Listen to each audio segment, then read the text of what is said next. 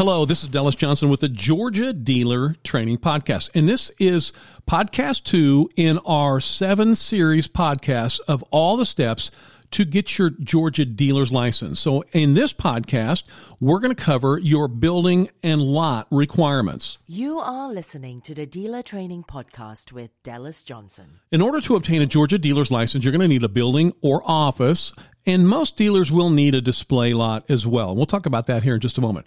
You know, the state of Georgia is not allowed like a cloud based type of dealer license that would basically allow you to show up in a parking lot sell a vehicle to a customer and then disappear forever. There's no state in our country that allows any type of cloud based dealer's license because they don't want you to disappear after the sale.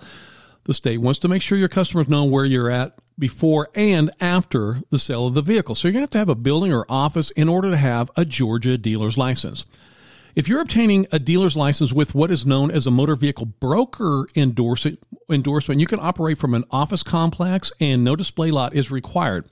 And we'll talk about all types of license requirements in your dealer training class. You are listening to the Dealer Training Podcast with Dallas Johnson. You must have a bricks and mortar building or office in order for the state of Georgia to issue your Georgia dealer's license. You are allowed to use a building at your private residence, but the building must be separate from your actual residence and it must be zoned to operate a dealership. You know, this could apply to you if you're in a rural area, but if you're in a city like Atlanta, Augusta, Columbus, Macon, Savannah, or any city, your city's zoning will probably not allow you to operate a dealership in a residential area. So that's not the norm. The state does allow it, though, if your zoning allows it and you have a separate building from your residence. Now, you've always got to make sure that you can meet zoning. And the way to do this, check your, with your city hall or county. Like if you live in a city, call your city hall, ask for planning and zoning. Or if you live in a county, call your county courthouse, ask for planning and zoning, tell them the exact address that you want to have your dealership. Make sure it can't, it doesn't have to just be mm, uh, commercial. You've got to make sure the zoning allows you to run a dealership at that location. It's a very important component of researching buildings.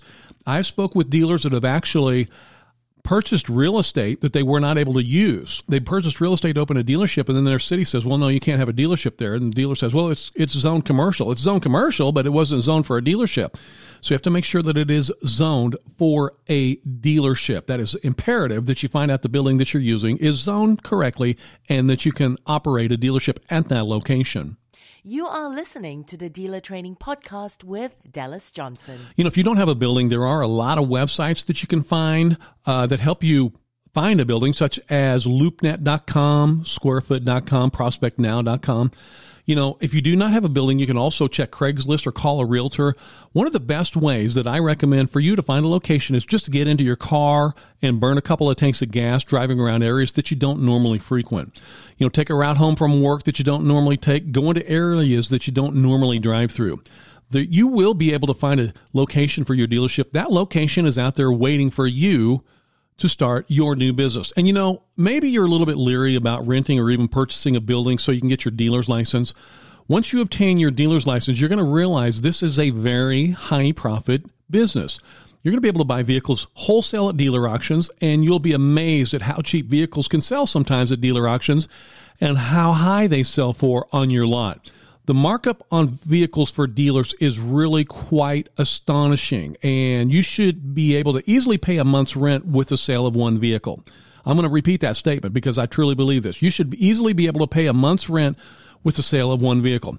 In fact, if you're not able to pay your entire month's rent with one sale, then you should probably be marking the price of your vehicles up much higher. You are listening to the Dealer Training Podcast with Dallas Johnson. Most dealers are also going to be required to have a display lot. Now, the display lot must be the same address for your building and must have room for the type of vehicles that you're selling.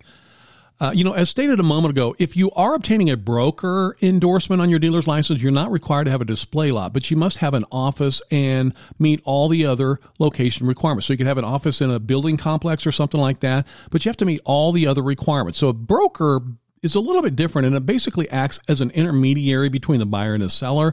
You don't get dealer plates for that or anything. So uh, just keep that in mind. You know, when you are ready to enroll in your dealer training course to obtain your own dealer's license, you can just go to georgiadealer.com and click on the blue enroll button that's at the top of every single page. So thank you very much. I really appreciate you listening to the Dealer Training Podcast, and I want to wish you the very best of luck with your new business.